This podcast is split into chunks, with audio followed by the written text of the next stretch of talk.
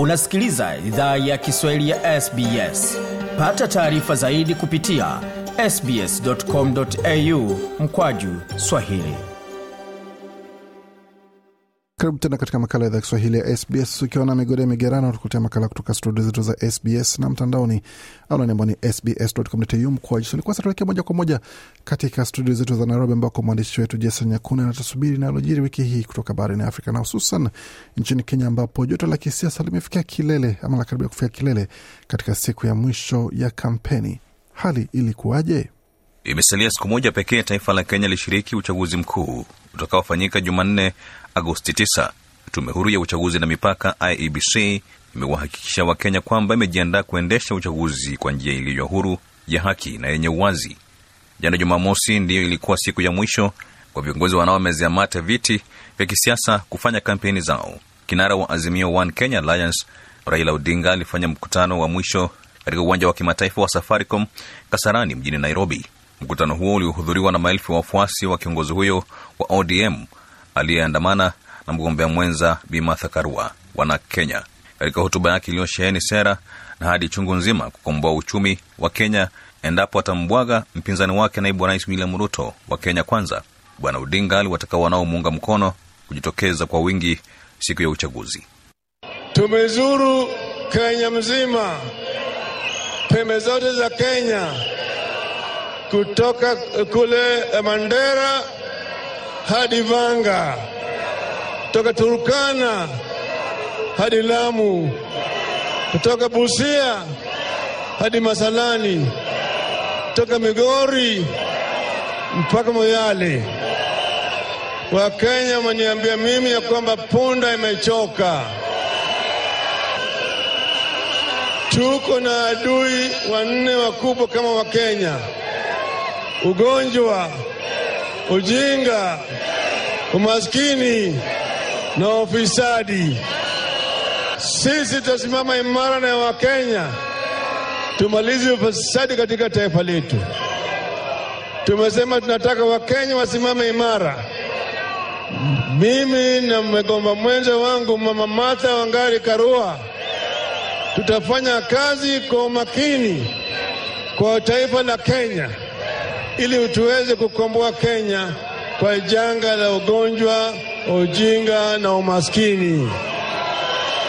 Sasa mimi nauliza, tarehe tisa, kesho kutwa, nataka nyinyi mrauka alfajiri. Wangapi watarauka alfajiri? Nione mkono hapa.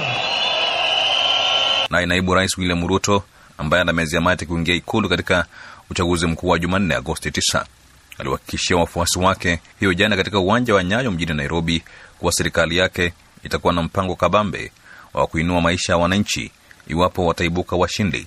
Naibu rais alitumia jukwaa hilo kusisitiza sera zake na ahadi kwa wananchi kuwa atalikomboa taifa endapo atambwaga mpinzani wake mkuu Bwana Odinga. Hata hivyo, alisema ikiwa ataibuka kidedea hatafuata mkondo wa Rais Kenyatta kujumuisha viongozi wa upinzani kwenye serikali yake. Vijana wa Nairobi muko, vijana wa Kenya mko? Mimi nataka niwaambie vijana wa Kenya, makinikeni, kwa sababu unaenda kupiga kura tarehe tisa mwezi wa nane, Jumanne ijayo. Usipige kura kiholela, makinika, piga kura mahali kuna mpango ya wewe kuwa na ajira, ujisimamie, usimamie familia yako na ujenge taifa lako la Kenya, kijana wa taifa letu la Kenya. Vijana muko, hebu nione vijana wa Kenya ambao wanasema tuko tuko tuko. Nawaambia ndugu zetu wa Kenya, tumekubaliana ya kwamba tutakuwa na Hustler Fund ambayo itamwezesha kila Mkenya, mama mboga akiweko, mtu wa saluni akiweko, jamaa wa bodaboda akiweko, katika ile mpango yetu, ili unaweza kupata pesa ya kuinua biashara yako. Hamutasumbuliwa tena na mashailo, hamutaangaishwa tena na fuliza, mutakuwa na pesa ya serikali ya kuinua biashara zenu. Mamlaka nchini Uganda zimewataka wafanya biashara kujiweka kuwa sawa kukabiliana na wiki ngumu wakati Kenya ambayo ndiyo njia kuu ya kusafirisha bidhaa inafanya uchaguzi, wakati ambapo hakuna ushahidi wa kuaminika wa tishio la usalama ambalo linaweza kuvuruga operesheni za usafirishaji katika njia ya kaskazini maarufu kama Northern Corridor. Wafanya biashara wameshauriwa kuchukua tahadhari ama kuchelewesha uagizaji wa bidhaa au kutumia njia mbadala ya kati Central Corridor. Uganda pia imewashauri raia wake wanaoishi na kufanya kazi nchini Kenya kuchukua tahadhari baada ya Marekani kutoa ilani ya kusafiri kwa wale wanaotembelea mji wa Kisumu. Hii imekuja wakati Rais Uhuru Kenyatta na maafisa wake wamehakikishia kanda nzima kuwa uchaguzi utakuwa wa amani, na hata wagombea wa juu wa urais William Ruto na Raila Odinga wameahidi amani na kukubali kushindwa iwapo upigaji kura utakuwa wa huru na haki. Wakati akihutubia mkutano wa ishirini na mbili wa wakuu wa nchi za Jumuiya ya Afrika Mashariki mjini Arusha mwezi uliopita, Rais Kenyatta alisema kwamba hakuna kitakachoharibika. Na maafisa nchini Jamhuri ya Kidemokrasia ya Kongo wamesema watu ishirini na wawili wameuawa katika eneo la mashariki mwa nchi hiyo. Wapiganaji kutoka kundi la wanamgambo la Zair walivamia kijiji cha Damasa Ijumaa jioni wakati wanakijiji walipokuwa wakihudhuria ibada ya mkesha. Maafisa hao walisema kwamba pia watu kumi na sita walijeruhiwa. Jeshi la nchi hiyo limelaani shambulio hilo na kusema kwamba linawafuatilia wanamgambo hao. Wanamgambo wa Zair wanajitambulisha kama kundi la kujilinda. Kundi hilo linasema kuwa lengo lake ni kulinda jamii ya Hema dhidi ya mashambulizi kutoka kwa wanamgambo wa Kodeko wanaoiwakilisha jamii ya Simu ya Lendu. Makundi hayo mawili yako katika uhasama uliosababisha vifo vya maelfu ya watu kati ya mwaka 1999 na 2003.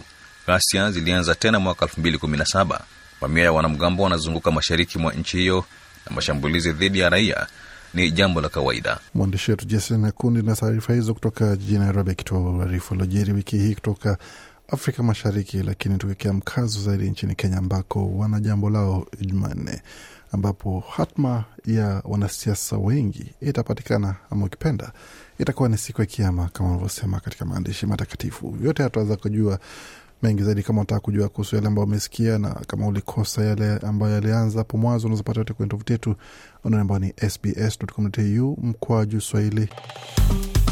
Penda, shiriki, toa maoni, fuatilia idhaa ya Kiswahili ya SBS kwenye Facebook.